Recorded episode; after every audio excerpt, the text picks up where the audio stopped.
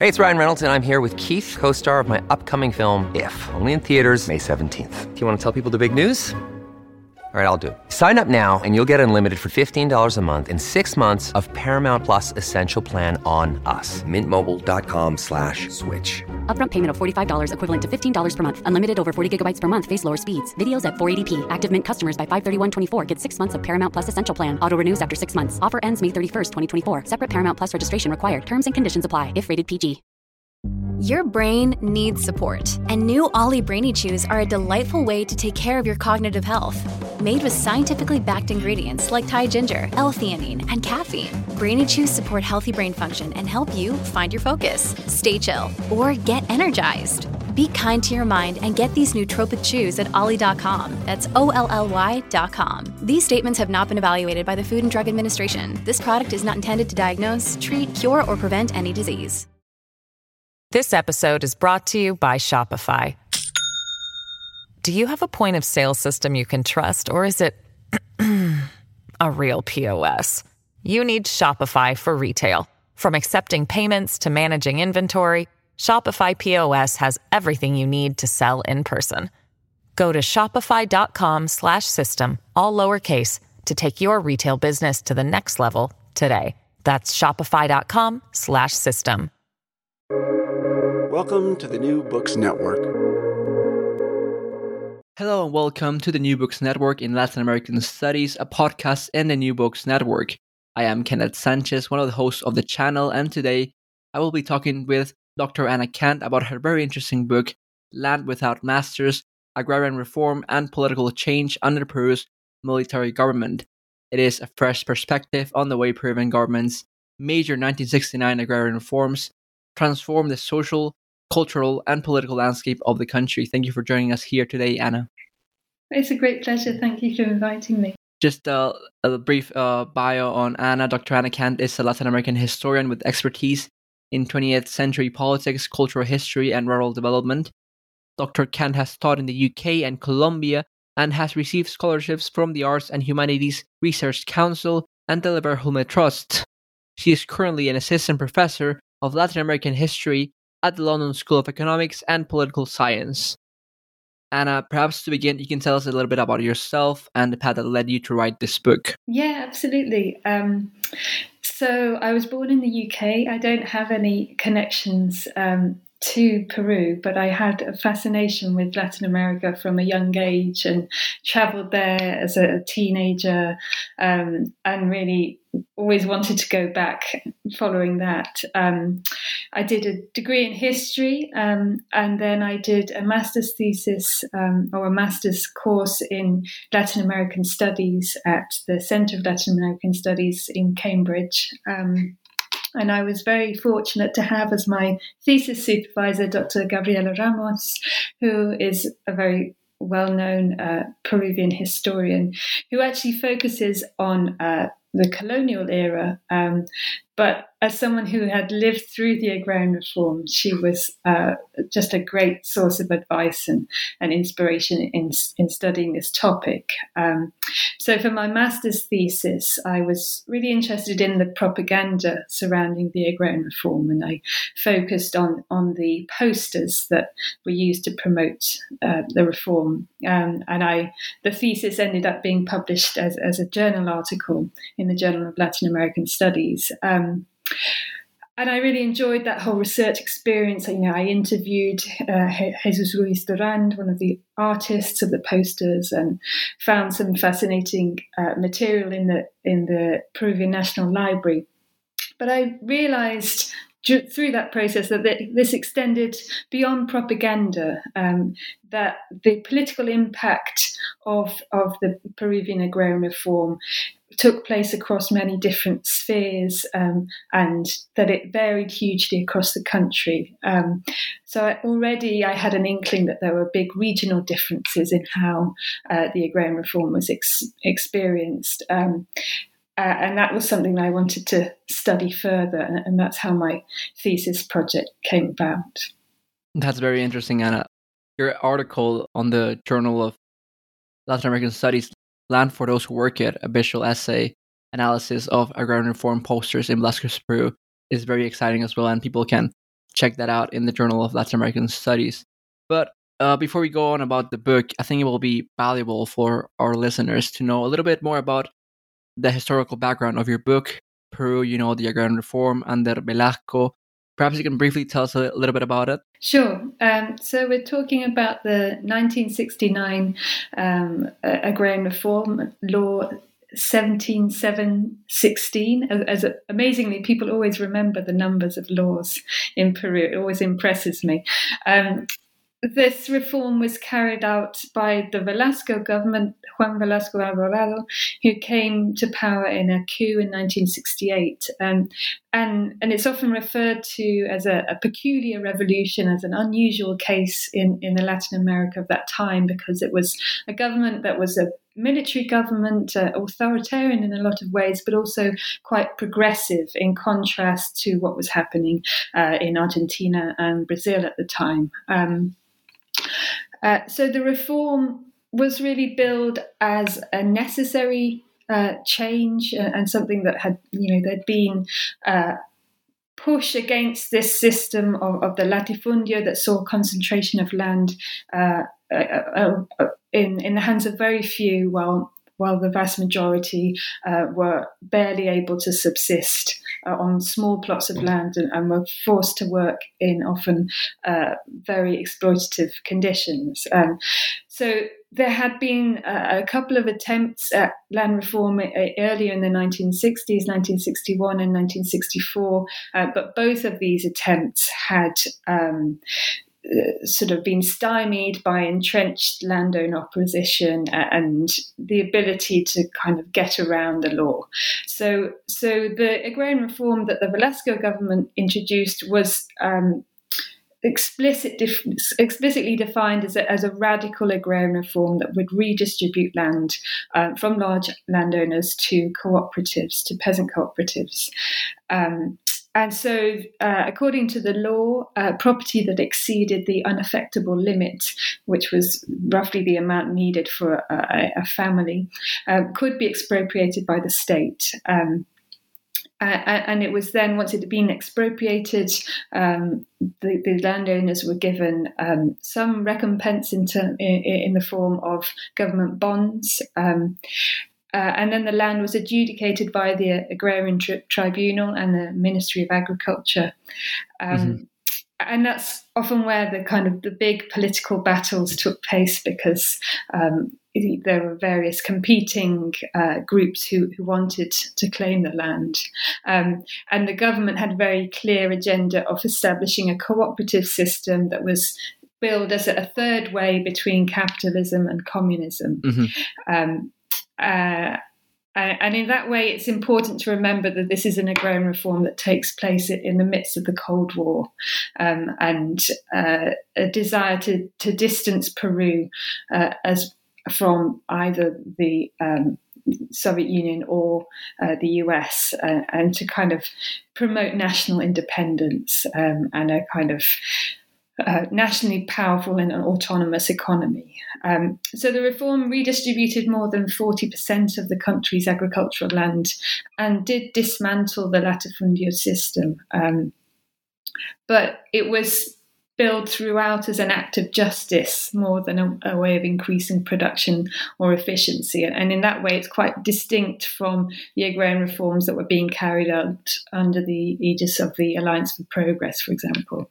But this was a reform that was at the, at the heart of the Velasco government's political revolution to, to create a more egalitarian um, and inclusive uh, Peruvian society. Yes, of course. And now diving more into the book more specifically, I think it will be useful if we go chapter by chapter and we covered some of the historical background already. So we can start with chapter two, but those interested in the historical background and also some of the methods and the studies on the regional studies of the agrarian reform can look into chapter one. Now, on the second chapter, you examine the work of Sinamos, which you have done before, I believe, in uh, Paulo Drinot's uh, book uh, with Aguirre, A Peculiar Revolution, and you, were examining the work of Sinamos and how it adapted its discourse in different regions. Perhaps you can tell us a bit about what you find and how the state attempted to promote the reform in different ways in different places. Yes, um, so it's worth saying for those who don't know, Sinamos uh, was a government edu- Yeah. ed- um, agency, uh, the Sistema Nacional de Apoyo a la Movilización Social, um, Mhm. system of support for social mobilization. Um, and so the Velasco government had this explicitly no party policy, uh, no political party, um, including for themselves. So Sinamos was imagined as um, a kind of activist agency that would facilitate participation rather than taking on a vanguard role um, and, and kind of leading from the centre. And, and in that respect, um, presence in the regions was really sort of central to their view of, of political mobilization. So there were a series of there were local level promoters, then there were zonal offices, then regional Mhm. officers, and a, and a national office. Um, Mhm. And this was kind of imagined as a, as a network that would enable to people to participate um, in politics on their own terms and in their local area. Um, in terms of regional comparison, this was central to the to the design of the book, um, uh, and and the the reason for that is that I wanted to discover how the agrarian reform was debated and experienced on the ground in different regional contexts. So I compare uh, Piura in on the northern coast, um, which is really a centre of capitalist development um, and and became a centre of activism during the agrarian reform.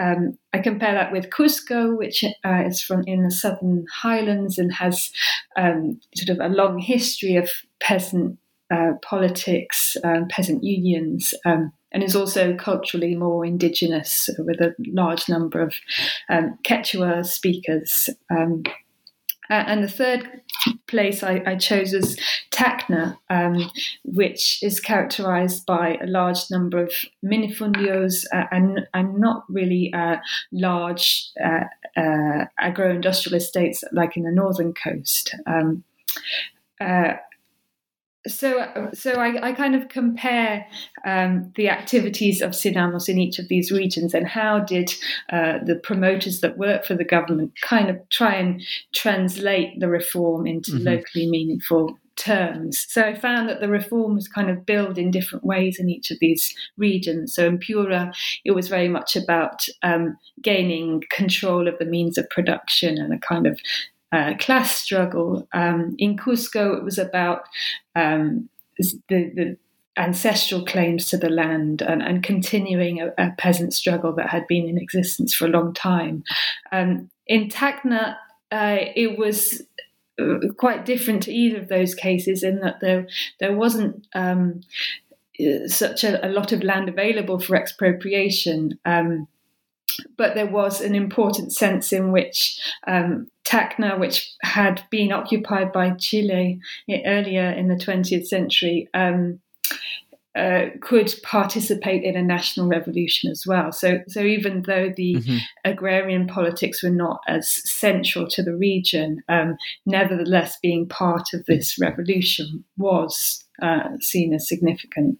So, uh, I, I guess uh, beyond the like the differences and similarities between the region, what I discovered was the way that Sinamos operated as a as a um, arm of the state as well, and kind of how it facilitated links between national government and local politics. Um, uh, I, and in particular, I found that there was a consistent effort in each of these three regions to create what Gramsci has called organic intellectuals.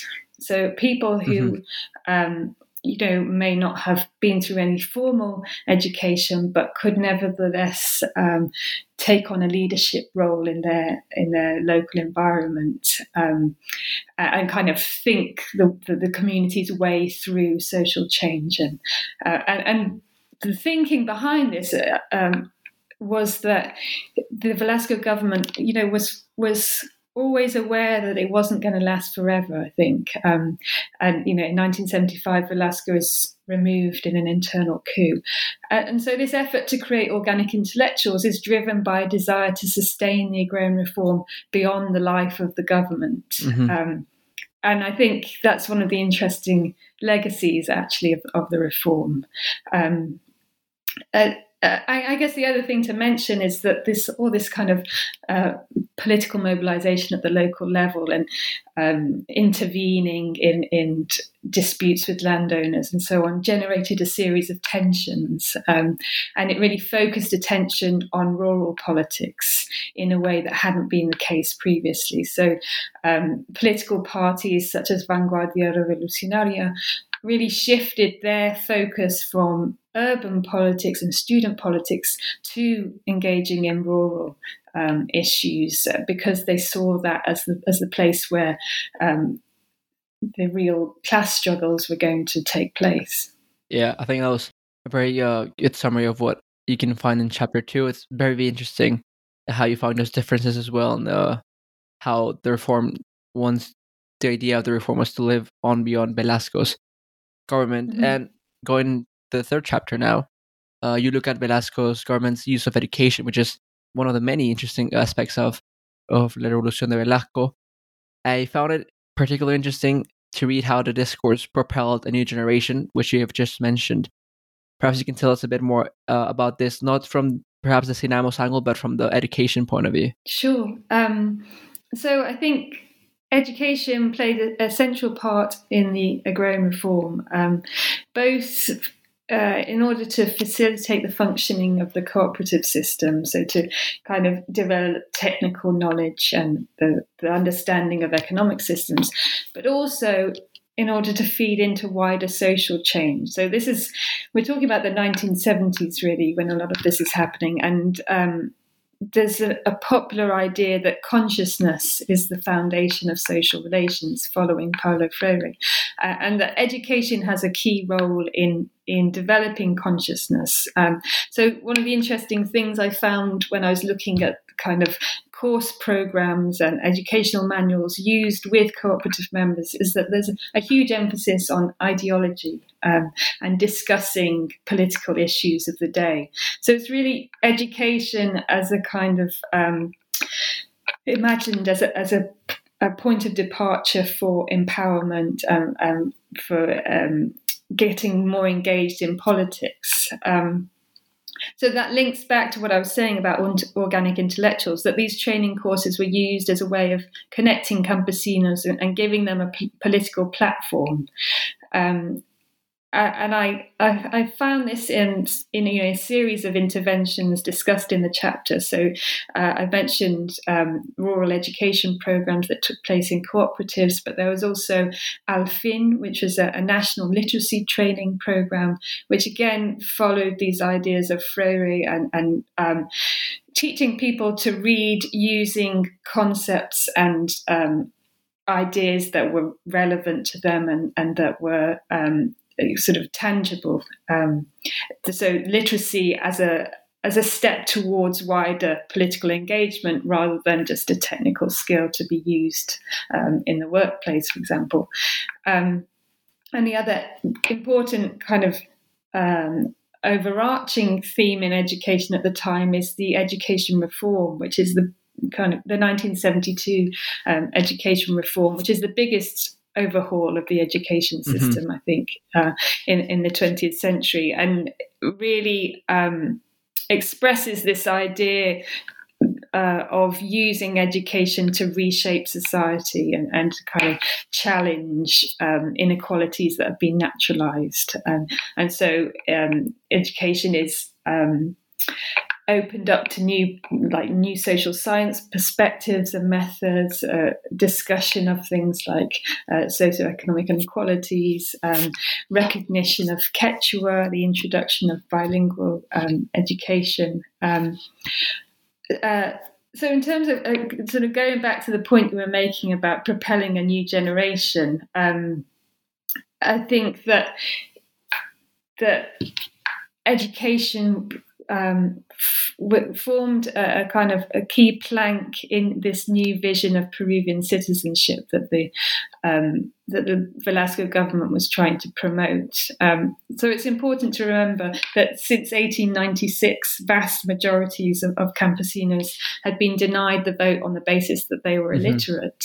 Um, uh, and still, one of the big criticisms of the agrarian reform is that people, you know, that the campesinos were not um, sufficiently educated to take on uh, positions of responsibility um, in in agricultural enterprises, and there's there's a, an important racial undertone to this. Mm-hmm. Um, Definitely. Uh, that you know that that these are uh, indigenous uh, campesinos, and that um, you know if they don't read and write Spanish, then they're not.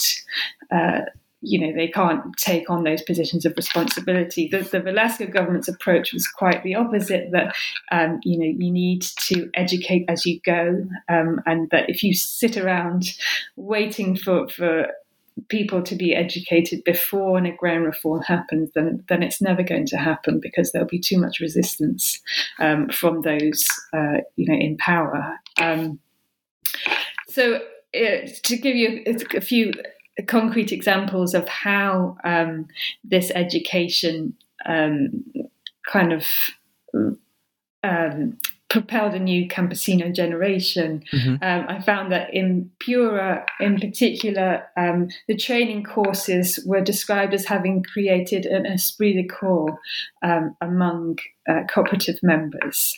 Um, and, and we see this continuing into the 1980s. So um, in, the, in the 80s, the, the cooperative Negri Loa, which was still in existence, um, used um, the kind of ideas that had been in vogue in the 70s to push for changes to the marketing of produce and to kind of exercise a, a much more direct control uh, over prices um, and organizing kind of um, local commerce. Um, and so the, this kind of education that asserted that campesinos were citizens and that they were uh, ready to take on positions of, of, power and responsibility, I think was very important in challenging the, the status quo uh, that had existed prior to, to the agrarian reform. This episode is brought to you by Shopify. Do you have a point of sale system you can trust, or is it a real POS? You need Shopify for retail. From accepting payments to managing inventory, Shopify POS has everything you need to sell in person. Go to shopify.com/system all lowercase to take your retail business to the next level today. That's shopify.com/system. Now looking at chapter 4, we look at the public discourse of the reform, which is one of the perhaps more studied aspects uh, right now following the the movie uh, the documental La Revolución y la Tierra uh, you look mm-hmm. especially mm-hmm. at the innovative campaigns, we, which you have looked at before in your 2012 uh, paper for the Journal of Latin American Studies, which we mentioned earlier. But I found it interesting that you found that despite the nature of the regime, which is uh, authoritarian, it's so an eruption of public debate. Perhaps you can tell us a bit more about the public discourse, the campaign of the reform, and of the government itself, and the effects that this campaign had in the population. Yeah, so um, when Velasco seizes power, uh, the Congress is closed uh, and elections are suspended throughout the uh, military government. Mm-hmm. But there's nevertheless an, an, emphasis on the campesino voice as, yes. as a voice of, of political legitimacy, a, a, source of political legitimacy. Um, and so there's a deliberate effort to create new fora in which these voices could be heard. So you find that um, uh, government publications make use of campesino correspondence. Um, there are radio fora, which is where um, the, the makers of certain radio programs would. Uh, have a meeting with the listeners following, and that they would be then invited to to contribute ideas and, and suggestions for the subsequent um, programs. Mm-hmm. Um, there was the introduction of Quechua language broadcast on both TV and television, um, and state sponsored documentaries which centered on rural communities.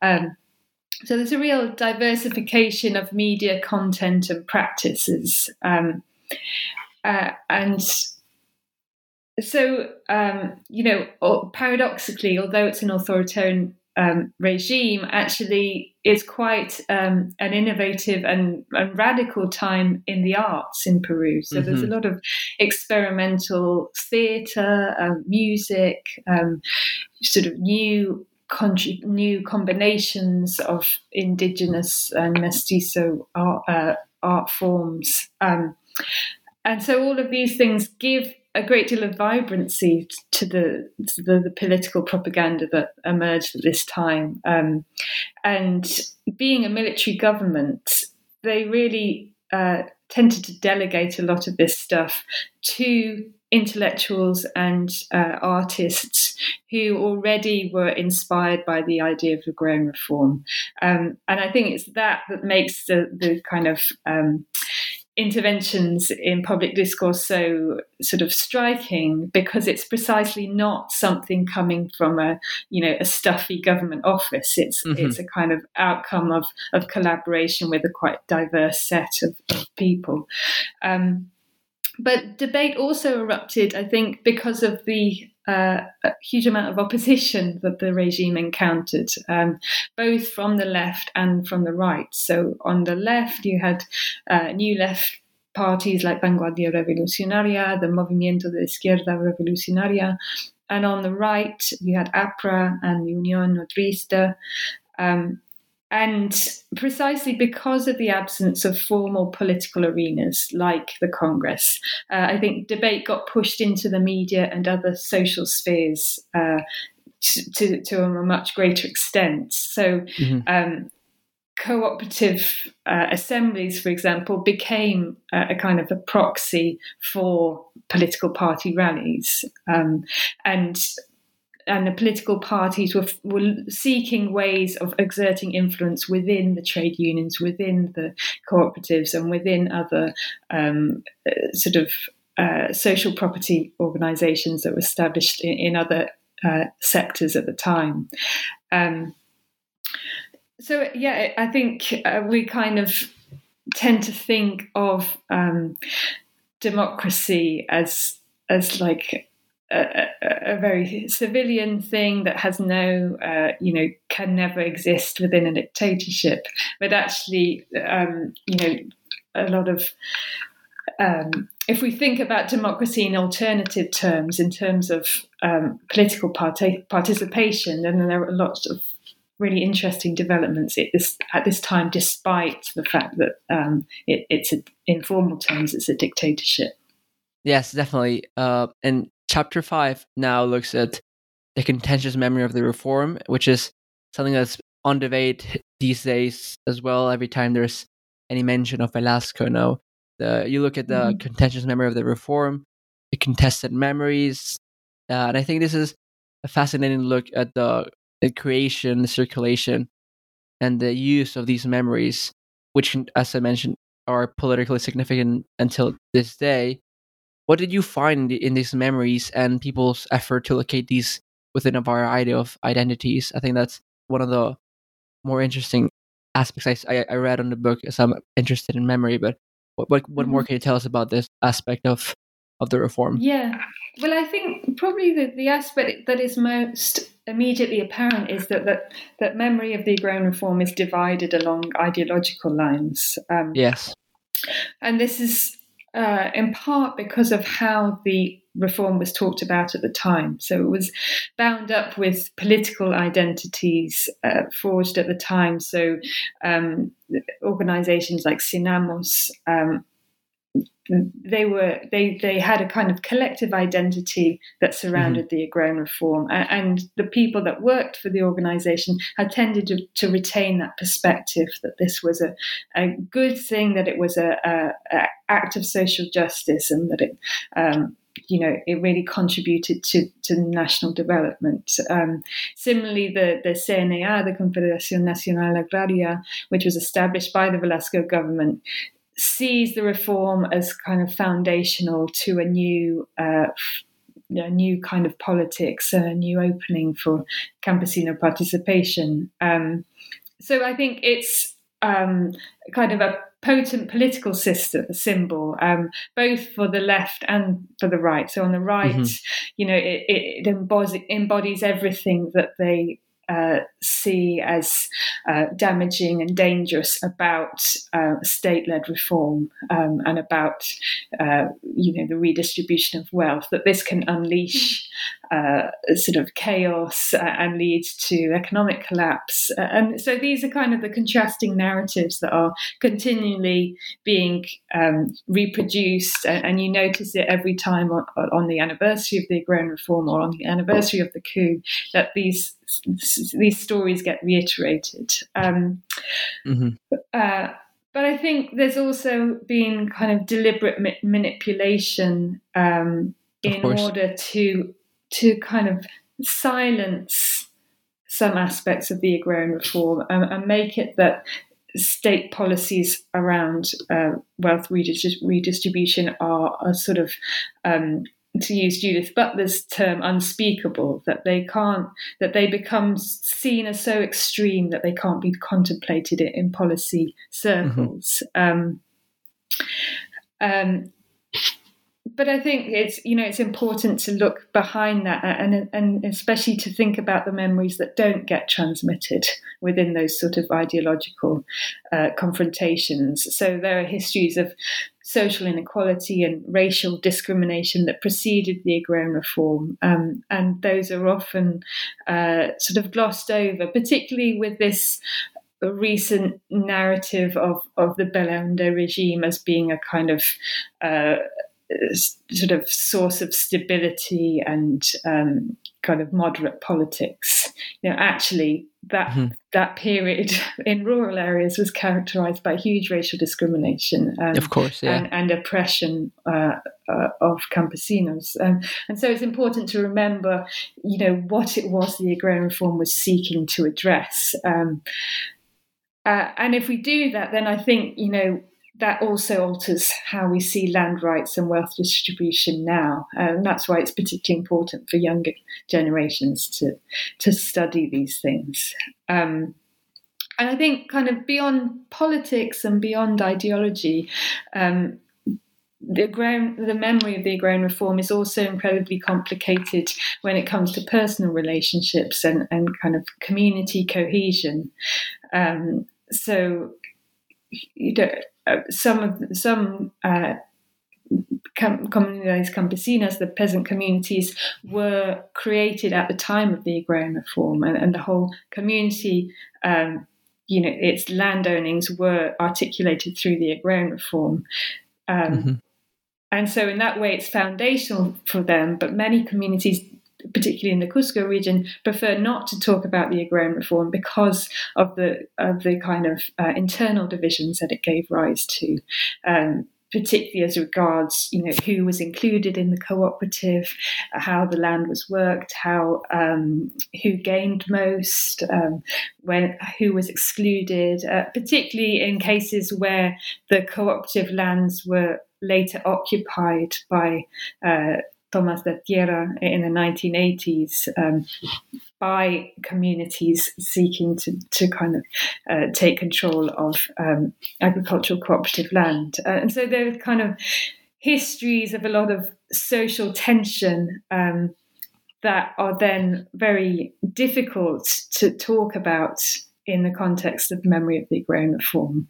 And so I think, you know, one of the interesting things I found at the local level was how people mm-hmm. navigate this and how, you know, in mm-hmm. some cases they they you know recognize their differences and are able to sort of talk about it and remember it in different ways but in other cases it, it, there's such a history of of uh, kind of um, internal struggle that it becomes quite painful to talk about it, particularly in, in the aftermath of the internal armed struggle of, of the 1980s. I wanted to go back to something you mentioned because I think it's useful for the question about the concluding chapter. You mentioned the importance of refocusing the reforms public discussion from economic issues to a larger political debate, and you have touched upon it a bit on the last uh, answer you gave. Perhaps you could develop that a bit more uh, explain us what you went more with that, going mm-hmm. from the economic issues to a larger political debate because it is more complicated than that. Yeah. Um, so I think um, you know Carmen Soliz, who studied the Bolivian agrarian reform, makes the point that legal mechanisms and economic provisions can only ever tell part of the story. Um, so what is goes into the law doesn't dictate what happens in the reality, uh, and the reality mm-hmm. is is is much more political. Um, so I think it's important to recognise the agrarian reform as an ideological project and an attempt to reshape society. Um, and this is true not just of the Peruvian case, but of other uh, parts of Latin America. So um, Heidi Tinsman has worked on the Chilean agrarian reform and sees that as a, a kind of key moment in the reconfiguration of gender roles. And um, Nancy Lapp has looked at uh, Brazil and Chile and Venezuela and how the agrarian reform there in each of those countries was linked to an expansion of suffrage. Um, so agrarian reform being used literally to expand the number of people that might uh, vote for you or, or support you. Um, so agrarian reform is really tied into sort of political systems and political participation, um, and, and that kind of doesn't get captured if we insist on analysing uh, the success and failure in terms of you know production figures um, and kind of economic policy. And just to bring the discussion a bit more back to the times we're living in right now, you mentioned this a few times in your book, but I want to ask directly: How do you think your book speaks to the present day, present state of Peruvian society? Yeah, that's a difficult question. Um, I think you know at the moment there's a lot of discussion of the of Castillo introducing a new uh, land reform. Um, and it remains to be seen what that will consist of in practice. But I think what it does highlight is that there is a continued need for land reform or, or uh, you know, interventions in rural areas that will create some sort of redistribution of wealth. And it's, it's likely to be of a very different character to the Velasco government's um, efforts. You know, we're living in very different times here, but some of the problems really haven't gone away, such as um, you know uh, social exclusion, social and racial exclusion, and uh, the dominance of landowners. So um, the landowners now are not predominantly the kind of traditional uh, large families that there, you know, elite families that there were in the time of Velasco, but there are these huge companies now, conglomerates, um, oftentimes who have land holdings that are larger than, than those that preceded the agrarian reform. And so there is a problem here that still needs to be addressed uh, and that still, um, I think, is a big drag on um, you know economic development and a source of political instability as well. Um, I think another way that the book speaks to, to current politics is in in its exploration of regional politics, which are, are now so um, important. Really, there's you know often a big breach between what's discussed and what goes on in Lima and what happens in, in other regions of the country. Um, and so I think the kind of the reasons for those differences and the different dynamics that that take place in, in different regions still need to be grappled with and kind of viewing that from a historical perspective, I think is very important. Um, mm-hmm. And I think, um, you know, in a kind of more obvious way, perhaps, the agrarian reform continues to act as a, a political reference point um, in, in, in debates on on politics. You know, almost every election there is some uh, discussion of you know what what your view is on Velasco or the agrarian reform, and this is a way of judging the the politics of of particular uh, candidates. Uh, and so the, the reform continues to have a political um, significance that perhaps transcends what it did in terms of um, economic policy or agricultural policy. Mm-hmm. Thanks for that. That was actually very, very interesting. I didn't want to finish the interview without asking you about recent literature on the agrarian reform. There's a, I don't want to say a renewed interest, but there's definitely a lot of recent body of work that takes a look at local dimensions and places the reform within the larger story of the regions. It's Also, a bit more nuanced uh, as well. what do you think about these recent publications? Uh, perhaps uh, Mm. Jaymie Heilman's uh, book. There's also uh, Jose Luis Renique's book on, on Puno, I, I believe. Mhm. I wanted to ask you about what you think about these most recent publications. Yeah, well, and there's been a lot since those those two that you mentioned. And I think it's Mhm. really exciting to see that people are, you know, examining different dimensions of, of the period and of the reform. Um, And I think in a lot of ways, the historical distance has made it possible to reach new interpretations and kind of take a more nuanced perspective, you know, as so often happens in history. Um, so uh, one of the things I discussed with um, Carmen Soliz, because we did a, a joint podcast in the Historias uh, podcast. Um, Yeah. And she also found that trying to study the agrarian reform with the literature of the era uh, was, you know, you would get mired in kind of very politicized accounts that um, that that were somewhat closed in their perspective. Whereas now, I think you know we have distance from it, and we can see that we don't have to categorize the, the regime as right or wrong, or as progressive or reformist. Um, and and some of these kind of categories that these very strong class categories that were used for the analysis in the 1970s and 80s are kind of used with. Um, or, or are, are kind of being replaced by other other frameworks of analysis. Um, uh, I, I think in this respect, Enrique Mayer's book, uh, Cuentos Feos de la Reforma Agraria, Mhm. um, Ugly Stories of the Agrarian Reform, That's was, great. was you know a big inspiration for me, um, and kind of really sort of pushed off this idea of of um, viewing the reform from different perspectives simultaneously and not trying to enforce a, a single uh, interpretation. Um, Mhm. And that's been built on by others. So there's just recently a book came out on the experience of the agrarian reform in Ayacucho by uh, Jaime Urrutia and others. Um, and Rolando Rojas has written a book on um, agrarian reform in, in La Convención, and he goes he does the kind of pre-history of the of Velasco's reform by showing you know um, how much uh, peasant activism there was in the 60s and that how how much change that actually achieved even before Velasco's reform. Um, And so I think these kind of different regional perspectives are really important, um, and they help us to see kind of the contrasting experiences. Yeah, definitely. And perhaps before we end this interview, anything else you might want to add about the book that perhaps we haven't touched upon in the interview, or perhaps we want to develop uh, something that we haven't talked in depth enough? Sure. I mean, I think, um, you know, as a historian, probably I always want to talk about sources. Such a cliche.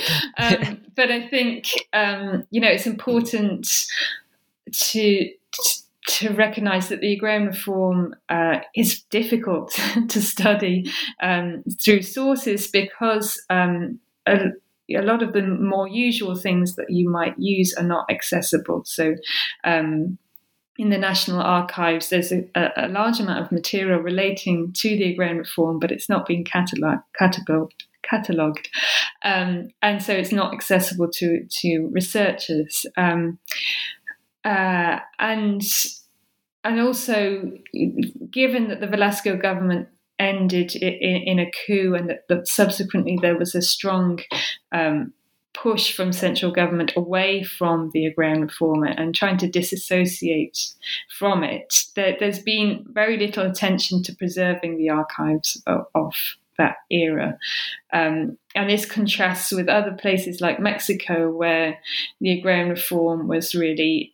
Uh, you know, a central part of the PRI's narrative about uh, Mexican politics. Um, and so, in my case, I I had to be quite creative in what sources I could use. But actually, I I think you know, as, as sometimes happens, unexpected things emerged by doing that, and and I found in particular that. Um, sources that are not often used for studying land reform, like posters and pamphlets um, and, Mhm. and film, actually are an incredibly rich source. Um, precisely for analyzing the kind of ideological and political dimensions of land reform. Mm-hmm. Thank you very much, Anna, for the interview. Before we finish, what new projects are you working on right now? So I'm still very much interested in in Peru. Um, I'm working at the moment on a uh, a book chapter centering on on the work of intellectuals during the Velasco regime, uh, and particularly a, a, publication by SINAMOS called Participación, uh, and looking at how kind of uh, progressive intellectuals position themselves within the regime and the kind of conflicts that emerged between civilians and military officials, um, and how to kind of promote the reform or, or promote the revolution uh, through through text. And this is uh, a project that forms part of a wider book, an edited volume by Carlos Aguirre uh, and others on mm-hmm. um, El Estado Editor, so the, the, the, state as editor, and, and the ways in which the state in Latin America has intervened in uh, publishing uh, uh um, with a wide variety of effects. Um, mm-hmm. The other the other interest that has really developed since I finished my PhD is radio. Um, so following my PhD, I went to Colombia uh, and did a postdoc at um, the Universidad de los Andes, um, mm-hmm. and I looked at the archive of Acción Cultural Popular, which is uh, an incredible um, Catholic uh, radio organization established in the late 40s that continued to the late 80s um, and was centered on um, literacy training uh, for campesinos. So, so again, it's this question of communication in rural areas, and I think this is a really uh, sort of interesting question at the time which you still have high rates of illiteracy, um, and yet there's a lot of interest in uh, the po- political mobilization of, of campesinos and uh, and also a lot of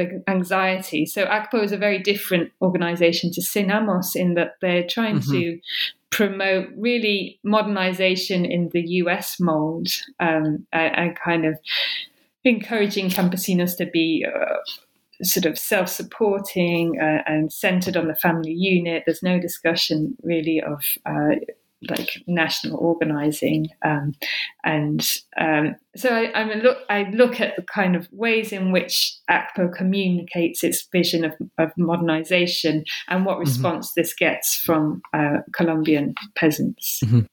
That all sounds very interesting, Anna. We're all looking forward to it.